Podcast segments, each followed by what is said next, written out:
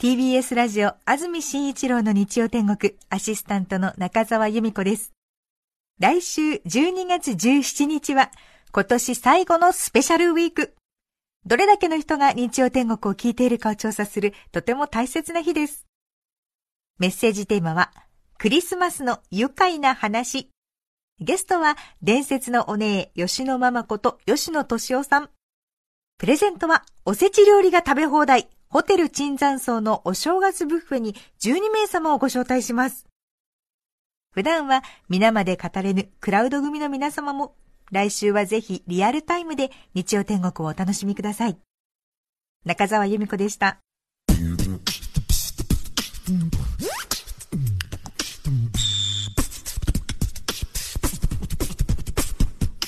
TBS ラジオクラウド皆さんこんにちは。安住紳一郎の日曜天国、アシスタントディレクターの田中健志郎です。日天のラジオクラウド、今日は526回目です。日曜朝10時からの本放送と合わせて、ぜひお楽しみください。来週のゲストは、吉野敏夫さん。今日は、2014年に出演された時の、吉野ママの放送をお聞きください。それでは今日のゲスト伝説のお姉吉野ママこと吉野敏夫さんです。おはようございます。おはようございます。よろしくお願いいたします。ご無沙汰してました。そうですね。まあ今年はね声だけはお聞きしたんですけど。お正月に電話しまして。そうです、えー、声はすらりとも姿は見えず本にあなたはへのようなってよくあります。ごめんなさい下品な話。で本当にあなたはへのような。そう。ですか声は聞こえても目に見えずか。そうですね。はい。ね、えー、音だけ聞こえて姿は見えず、本当にあなたはへのような昔のことわ吉野さんお正月電話してお元気そうで、えー、華麗なる年越しを。ええー、もうね正月で。ええ。ー、年越しそば3杯食べたって言いました？あそこはね少ないの薄いの、えー、あのバーコードみたいにおそばがふわっと泳いでるぐらいだから1枚2枚じゃ平気で食べられるのよ。それにしても3杯食べ過ぎ。3杯 ,3 杯。焼き鳥と卵焼き食べて。へえ。雪大丈夫でしたか？雪の時はねもう大丈夫ですよ。青山はね意外とねあの車なんか早く通るから結構除雪が早いんですよね、そうですか。よかったですね、昔はね女装してた時に あの六本木からお店帰る時車が拾えないで坂道くたっと歩いてたら、ほいたらあの愛車場の上にザーッと転がっちゃったの私。ほいでこのだ慌てていい男が「大丈夫ですかお姉さん」って助けてくれたけど私大丈夫だけど顔見たら向こうがゆすってるうちにカツラがスポンと落っこっちゃったの。たら男が「ああ」っってまた怒驚いて。ほいでまた二度もコブができたことあるのよ。そうだから氷の上って怖いいわよやっぱり。気をつけないと。二度もコブができた。二度もコブができました。本当にろくなことないわ。さて伝説のお姉吉野ママ吉野敏夫さんですけれどもなぜ吉野さんが伝説のお姉と呼ばれているのかということですけれども戦後間もない昭和25年。戦争あってまだ5年ですね。新橋でゲイバーが始まって。そうです。柳のマスターっていうね、えー、柳さんの島田正夫さんという人がいて。それでその人が結局私たちとあの銀座でよくブランスティックってあのその人たちばかりが集まる喫茶店があるんですよ。4丁目に、はい、でそこでたまたま知り合って、えー、それでよかったら店へ来てくれないかっていうことで。そうですか、うん、それで島田正夫さんと青江忠一さん。そうです青井さんはねまだ千匹屋でチョコレート売ってたんですよその頃まだ。銀座八丁目 ほいで私によくチョコレートくれたりしてね。ほいで「あらあんたたちどこ働いてんの?」って言うから「実はここ芸終わったらあ私も働きたい」って言うから「じゃあよかったら紹介すれば」ってね。ほいで私が柳のマスターに紹介してほいで3人でお店やるようになってあそうですか。この3人が日本のいわゆるその歴史のスタートと言われてるわけですでもまだ古い人もいたんですけどね、歌舞伎の小山さんとかそういう人たちで、あのそういう人たちはそういう人たちのまたあのたまりみたいのがあって、えー、あのなんてそれこそ本当の引火植物で表に出ない、そういう社会だけで閉じこもってた人だから、だから私たちが初めてそういう社会を破って出たというのは、まあ確かに私たち3人だと思います。あそうですか。やっぱりそれまでは今だとねちょっと考えられないですけれども。絶対にもう、もうちょっと言ったらもうすぐ気持ち悪いとか、なんだってもう差別された時代ですもの。ええ。うん。でこれまではまあもう影と割り切って生きてた。だからもうそういう人たちが秘密の場所なら秘密の場所で会って和気あいあいしてまた翌日昼間ならまあせ普通のノーマルな生活に戻るってそういう連中が多かったですねあの当時はただそこから日向に飛び出たのが3人で。そうです。お島さんとはい。青江ママと吉野ママと、そう。それがし新橋のあの東通りに出てる芸者衆たちがよくあのお男がね女の言葉使うお店があるから面白いからって。それでお客さんを連れてきてくださって。それで芸者衆たちがもうそれこそそのた当時の偉い何々会社の社長さんとかおあの大物ばっかり連れてきてくださって。でそのお姉さんたちがあよかったら私たちの着着た着物でよければあげるわって言ってそれで芸者の着物もらって使わないカツラもらってそれで3人で カツラとその着物をして初めて銀座デモンストレーションした。銀座でデモンストレーション？そうです。もうさ大変だったよもうそれこそ。それはなんなんかあれですか？銀座祭りみたいのに出たんいですか？いえもうただもう歩くだけっていうの？要するにもう宣伝でお客さんに呼ばれてえ銀座のバーへ行く時にもうわざとその格好で行って、え。もうだからもう宇宙人が来たみたいあの時代だったらもうそのくらい大騒ぎされた時代ですもんえびっくり。それは何年ですか？戦後だから。でも結構戦後になってからも随分落ち着いてきたからでもまだ東京オリンピック前ですからね。そうですか。えー昭和何年だろう。30年くらいとか33年ぐらい。だってお米がまだ配給だった頃ですもん。で柳があの内緒でカツ丼とかカレーライス出しててであそこ行くと内緒で食べられるとかって言って、えお酒もまだあの厳しい時代で、だからお酒も売っちゃいけないとビールぐらいしか売れなかった。それを進駐軍からアメリカのお酒を内緒でこうもらってそれでそれを売ってそれでウイスキーだからその頃のウイスキーなんて言ったら今でジョニクロだなんだなんて言ったらへでもないけど昔はもうキャナディアンクラブとか CC とか C グラムス VO とかって、でサントリーがやっとサントリーの核とかトリスがこう少し出始めてきて。じゃあ見たこともないようなそそうういうようです。だからあの頃はもうみんなどこのお店もダルマっつってあのサントリーの、はい。あれをねええ。売ってた時代ですもの、そうですか。それぞれの国にやはりそういうなんですか？ドラッグクイーンのようなそういう文化ありますけど日本のいわゆるゲイバーの話が面白い知的で笑わせてくれて着物着てかつらをかぶるっていう感じはこのやっぱり3人がそうですね。一番最初そう方向性を決めたという。漫才みたいなやつね。もう本当に。そしてそのお島さん、青江ママ、そして吉野ママと柳というお店があったわけですけども、ここはまた島田さんがえ厳しい教育で、もうそうです。もう兵隊上がりだから。うん。島田ちゃん上等兵で。ええ。島田超等兵で、もうな外資あの頃でいうな今で中国が満州っていうね昔、は。い。満州からあの終戦後引き上げてきて、それで千葉から漁師の息子だからお魚持っちゃ新橋で売ってそれで新橋の烏丸で根を張ってそこにお店のちっちゃなお店を出して、はい。それでそこでご飯を最初は売ってたんです。でそれがあの私たちが来ないかということで。それでじゃあ今度お酒も売りましょうということになってそれで外人をたぶらかしちゃあの安く闇でお酒を買ってそれで売ってたんです。日本最初のゲイバーは闇米とそうです。闇酒。や闇米、闇酒で、はあ、いや本当にねなかなか教科書に載らない。戦後復興期のお話、吉野ママから聞けるということなんですけれども、さて今日は伝説のお姉、吉野さんに時代とともに語る裏昭和史をお話しいただきます。まずは一気に紹介します。時代とともに語る裏昭和史。その1、日本初のゲイバー、柳。2つ目、柳から独立、ボンヌール。3つ目、最後まで愛され続けた吉野。以上の3つです。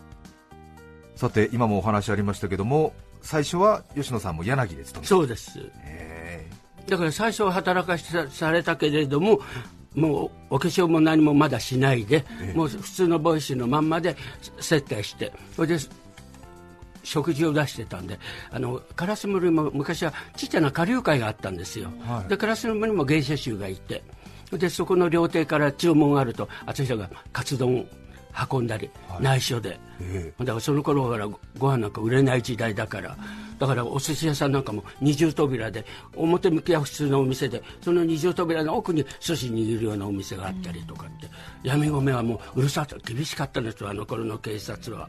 じゃあ今でいう外食産業みたいなのは許されなかったんですか？絶対に、う。ん、だからもうそれを口コミ口コミでみんな食べに来てくれたりあとはお茶お店からお茶屋にいきなり運んじゃう分には分かんないんで,、で私も最初大運びやってたんですああそう、吉野さんは柳で働くきっかけは何だったんですか？たまたまブランシックっていうところであのその柳の増田と知って、えうん、それで柳の増田がその頃あのバーテンさんと自分と2人でやってたんだけどよかったら来ないって言うんでそれで行ってそれでそれが縁で働くようになったんです。そうですか。それで吉野さんが葵さんをそうです誘うんですね。葵さんの方が年上ですよね。そうですそうです。葵さんの方が6つ上私より。はい葵さんも軍隊上がりで。そうです。でもあの人は内地で、ええ。習志野で終わったんです。あそうですか。そうです。奈良市の戦車大隊そうです。戦車隊で、ええ。でも大学でだからうまくいけばね、はい。なんか幹部候補生みたく大学でとあのあの小学校でじゃあやっぱり軍隊も違うんでしょ？だから、ええ。なんか幹部候補生みたいな優秀なあれにはなるらしいって言ってましたけど。そうですよね。よくすぐこう少尉になったりそうねです。るって言ってましたもんね、へえ。じゃあ吉野さんは年上2人。奈良市の戦車大隊とそうです満州の普通科厳しかったわよ。だからもうまあでもねあの頃の厳しさなんて言ったら私たちも戦士ずっと育ってたから別段そんな怖さはなかったですけどね、ええ。それもうトイレ掃除から全部させられて、ええ。えもう朝はもうあマスターが起きると同時に私たちも起きておお店を掃除してほいであの烏森神社っていうのは参道のとこに通りにあるんです、はい。だからお手洗いも共同トイレで、だからそれを週に割り当てであのお店各お店がトイレを掃除する、はい。その役はいつも私だった、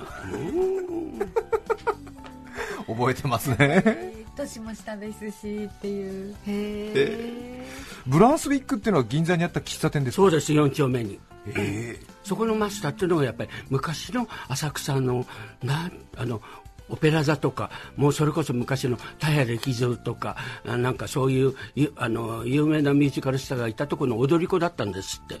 ででその方が銀座のたまたまオノピアノのあの今でいう日産ビルの真裏なんですけどね、そこでブランスイックってお店でしてでも普通のノーマルな喫茶店なんですよ、はい。で美味しいお茶も飲ませてほいで夜になると上にあのそのボーイさんたちを置いて、秘密クラブみたいのをやってて、はい。だから知る人ぞ知るでみんな噂であの地方からもみんなブランシックってとこに、じゃあ集まるんですよ、はい。でそこでお互いにこうなんか見つけっこしてでパッとこう行くっていうそういうパターンで。へえブランスウィック。ねえそこに行けば同じ趣味の人がいるかいっらぱいいましたね、だからそその時も前にもお話ししたけど三輪さんなんかそこでアルバイトでボーイさんやってた。そうですか。でそこの用心棒をやってたのが？私それ知らないのよ、ええ。その安倍ジョージさんとかなんかがって言うんだけど、ええ。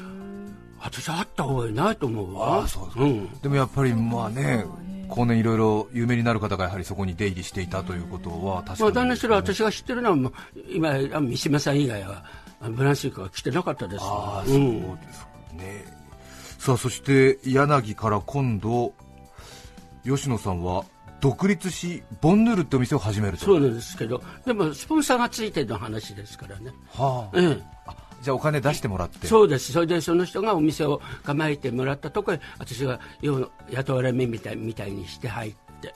それでお客を呼んで助谷橋がまだ目の前が川があった流れてたんですよあの助谷橋ってああそうですか。そうです。今の助谷橋センターって下が全部川で、日本橋からずーっと川で銀座の7丁目から新橋の方までずーっと川だった。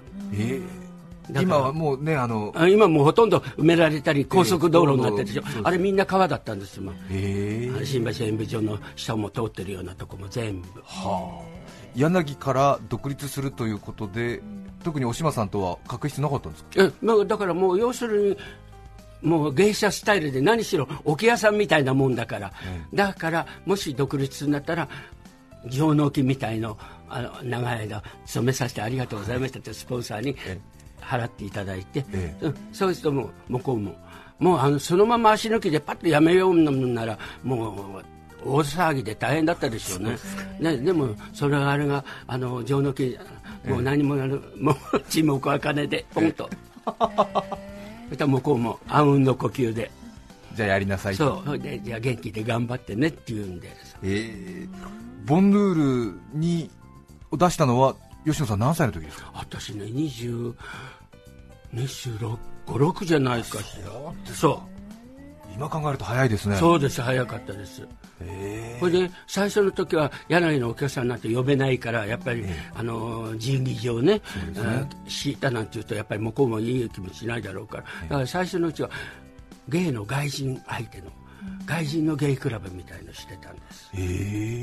だから進駐軍が入ってきてその進駐軍の中でゲイの人たちばっかしが集まるそういうクラブにしたんです。ー、え。ー、進駐軍の人でもやっぱりそういうのを嗅ぎつけてボンヌールにたどり着くんですか？そうですよ。だから類は類を呼ぶじゃなくてこういうのってね本当に早いのよみんな、え。えだからもう大体見てこうあこの人そういうのが分かるんですよね、うん、あうんの呼吸で。あうんの呼吸。それでその途中その頃は日比谷公園の前から帝国ホテルから全部あの丸の内まで進駐軍の宿舎だったんですもの。あほとんど、え。うん、だから帝国ホテルも進駐軍に接種されてたんですもの後ろが立つまでは。そうですよね。あそこの消防署の横が GHQ の本部だったそうですんですよねそう。だからあの通りをずーっと東京駅まで続いてあったんですもんだからもういかに外人が多かったかっていう、で吉野さんはボンヌールで進駐軍のゲイの人とお客さんにして、はいマダムバタフライじゃなくてマダムカキフライで行きました。町長 夫人じゃなくてそうです。蝶々フリじゃなくてカキフライの方で。行かさせていただいて。英語で接待するんですもうだからもう本当のブロークンイングリッシュで。ええ。ユーミハマチ。もう簡単なのよ。あそうですか。あとはあうんの呼吸で。呼吸で。これだけ出せばいいのか悪いのか。言っときゃいたたたって言うしよきゃもう鼻の穴がーっと広がるしも それでお金ドルでもらうんですか？うもちろん。え10ドル。え10ドル。3 3600円。あの頃レートが360円1ドル。えそれでそれでやっぱりお店に上の金でに2000円払って。それで手取り1600円が我々の手取りになる。はあ。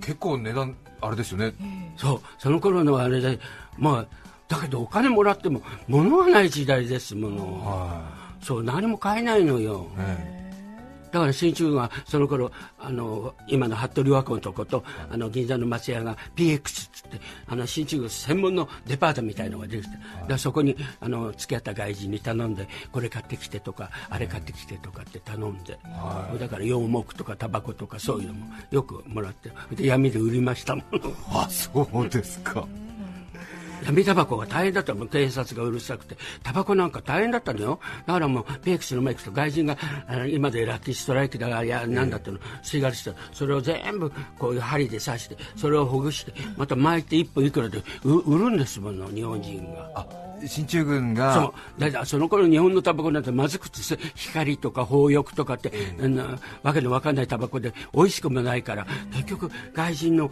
ああいうあの、あいい匂いのやつをねブレンドしてそれでそれを新聞紙の柔らかい。だから今でいう新聞紙が硬いから辞書ですね。辞書のペーパーが一番柔らかいの、でそれで手巻きに巻いてそれでタバコをするとそれをもう一本いくらで売る人もいたの商売して。あそうですか。生きるってことは大変なことだったねあの頃は、またちょっと国民感情として進駐軍と仲良くする日本人に対してはまた当然なんていうんですか？あでもあの新中あのなんていうんですか？向こうからの抑留から帰ってきた人たちはしばらくはそういうので少尉軍人みたいなね格好して、ほいで街頭であのき給付金募集みたいなのやってたんですけど、そういう人たちもいっぱいいましたけどね、でも日本人って大体おとなしいから、もう何も言わずもう外人様々で。であの頃はやっぱり外人がなかったら食べ物なんかなかったでしょう。ですね。確かに地方の人はいっぱいあったけれどもみんな東京から衣類持ってきちゃ向こう行って買ってもらっておいでそれをブツブツ交換で野菜とかネギとかに変えたりしていたんですもの。で東京の人は本当に外国人から買うしかアメリカの人から買うしかなかっただから、まあ、もう今で言えばアメリカ様々だわね、やっぱり。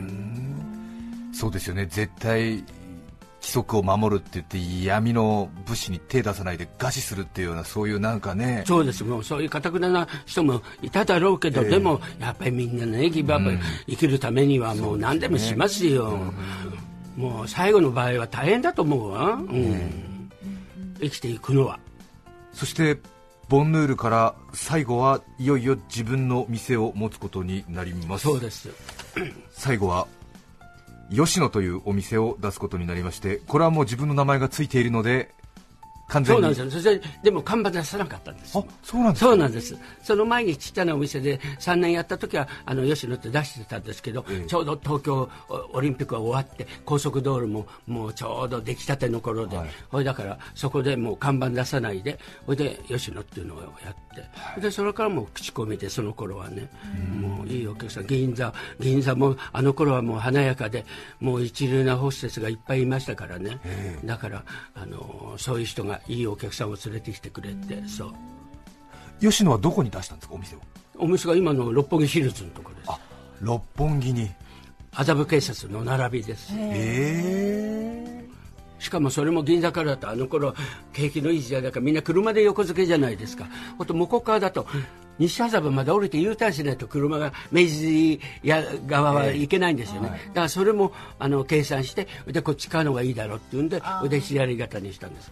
だから赤坂からぐっと上がればもう車がそのまま止められてすぐ来られるように。なるほど。はあ。そうですね。銀座の方から来ると反対車線になるとそうなんです。向こうまで。西麻布の下まで降りなきゃええ。U ターンできなかったんですあの頃。ああそうですなのでこっち側のそうです。テレビ朝日側の方にという、だからまだその頃は民家でやれ下駄屋さんとか呉呉服屋さんとかそういうお店ばっかりして。でたまたまその高速道路沿いが初めて高速道路ができるんで道路を広げるんであの道を広げてそれではい。みんな新しくビルを立ち退いた人。ちょうど建てた頃ええ。今の六本木通りそうです。ですよねそえ。えあそこもっと道狭かったんですか、全然半分ぐらいしかなかったですよ、青山通りもそうですものあそうですそうです。もう都電が通ってた頃はもう。ええ。おでんが通ってそう。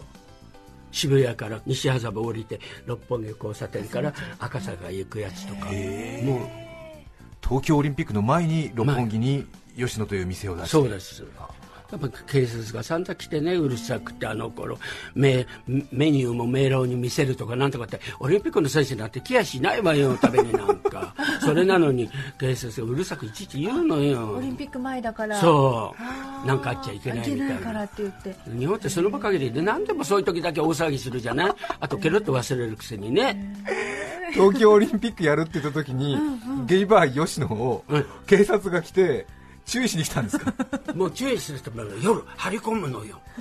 夜中にお客がどんなお客が行くのかって。なんなんなんだろうと思ってあれは、でも秘密組織みたいなこうなんかこうベールに包まれたイメーでもそのジがあるから。頃はもう六本木にはあの外人が遊ぶような88クラブとかいっぱいあったんですよ、88クラブって何ですか？88っていうクラブが、へええ。そういうとこも外人が多くて。えもうだから外人はそういうところに行ってて。だから我々のところなんていうのは外人なんてほとんどそもうその頃もう外人は渋谷だから、もうちょうど日本人のが景気がいい時代だから、日本人のお客のがもう金は使ってくれますもん、えそうですか。警察も威張りくさってねあの頃は。そうですか。あ今のおまわりさんなんか本当ねなんかもうか弱いわよね。そうですか。うん。もしあんなのが戦争始まっていったら負けるんじゃない日本は。絶対そう思うわ。こちとら進駐軍相手に商売やってきたんだってそうですよ、ねもうまして空襲から生き抜いたんですもん、ね。えちょっとはそっちでへこたれないわよやでも鉄砲でも持ってきやがれって言って本当にそして吉野は1963年から2000年まで37年間営業したということで2000年にお店を畳むって時はどういう？もうね畳む時は自然にもうみんなあの立ち退きをもらってビルの中にうち一軒しか残ってなかったの。六本木ヒルズのそう。建設計画出てそうですほいでみんなもうどんどん周りが全部立ち退いてだから、ね、ちょうどあの頃がね一番寂しい時代だった。ほいで景気もちょうど後退してきてもうバブルがはじけた時代だから、はい、だからもうそれだからちょうど渡りに船でよかったんですよ。そうですか。でもやっぱり寂しいでしょうね。そうだからもうあんなにあったのがみんなどこ行っちゃったのかと思うくらいになくなりましたからね、えー、そうですでもその後に先にプチシャトとかそういうゲイバーは残ってありましたけどね、えー、だから六本木シリーズの立ち退きの時だけはしょうがないあそこの一角は、はい、もう一度お店をっていう気持ちはなりませんでしたいやあったんですけどね。だから従業員がみんな死んじゃったのよ。みんな大酒飲みだから、えー、そう。だからもうそれでね私ももう一人でまあ落語用バーじゃないけど一人でカウンターの中入ってべちゃべちゃ喋りながら商売やってもいいかなとも思うんですけどね、うん、だからもうそれは考えてんだけど考えてるうちにだんだん1年2年経っちゃう もうそのうちに足腰が立たんかなってここはどこ私は誰になっちゃうわよ。2000年に店を閉めるということになるわけですけどもそう考えると戦後進駐軍相手に柳でスタートして東京オリンピックの前にお店を出し、そして六本木ヒルズが建つと同時に店を閉めるという、なんとなく本当に昭和から平成にかけて時代とともに吉野さんの人生あった感じですね。そうでもうだからね本当だったらね本でも出したいんだけどまだまだね、えそういう 生きた人もいらっしゃるしやっぱりね、えもうそこはやっぱり礼儀として。そうですね、うん、だからもうちょっと待って待ってって言うんですけどね吉野さんの話は本当に昭和史を深くえぐる話ばかりなので、ね、出版社からの執筆依頼などもあるそうなんですけども、うんはい、ほとんどが書けないことだらけそうなの。だって著名人の人結構いっぱい来てたんですもん、はい。うん、だからその人がいちいち来てあの人がこうだったんだ。言えないじゃない、えー、だからそれだからこそまた40年近くもやってこられたんだと思うんですみんな安心して。そうですね今みたいにマスコミがね大騒ぎされたんじゃもう一回来たらもう二度と行くもんかってなっちゃうじゃないですか。何でもそうじゃないストリップだって全部出しちゃえばおしまいよもう見たら。見たくないわよみんな。やっぱりちょっとだけよみたいな隠してるとこがあるからいいんですもの。そう。それではここで一曲お聴きいただきます。横浜市のマナロワイヤルさん54歳男性の方からいただいたリクエストです。ありがとうございます。H2O で思い出がいっぱい著作権使用許諾申請をしていないため、リクエスト曲は配信できません。引き続きゲストコーナーをお聴きください。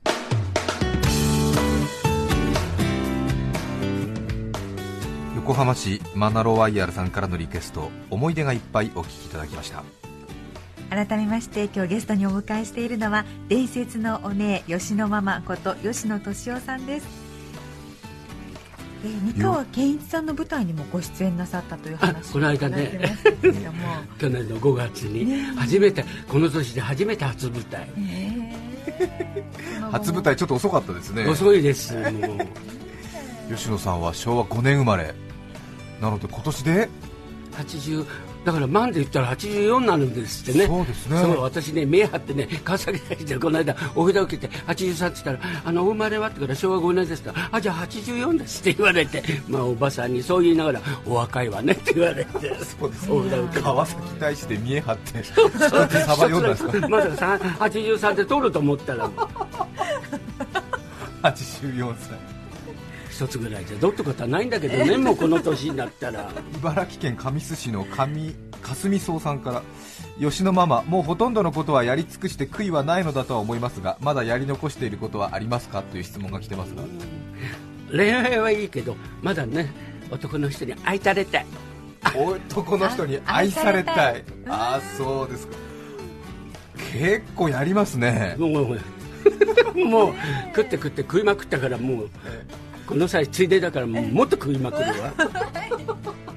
入れ歯外しても、食って食って食ったからこの際だからもうちょっと食っておくとそうです。そうですか。もう葵はほら死んでいこうか応援いこうかとか私は生きていこう食っていこうかでも。うそうですか。満面の笑みでございます。今日は吉野敏夫さんをゲストにお迎えしました。ありがとうございました。どうもすいません。くだらないお話で吉野ママのゲストコーナーをお聞きいただきました。それでは、今日はこの辺で失礼します。安住紳一郎の日曜天国大谷翔平選手がエンゼルスに入団します円を感じてドルを稼ぐよ二刀流お聞きの放送は TBS ラジオ905954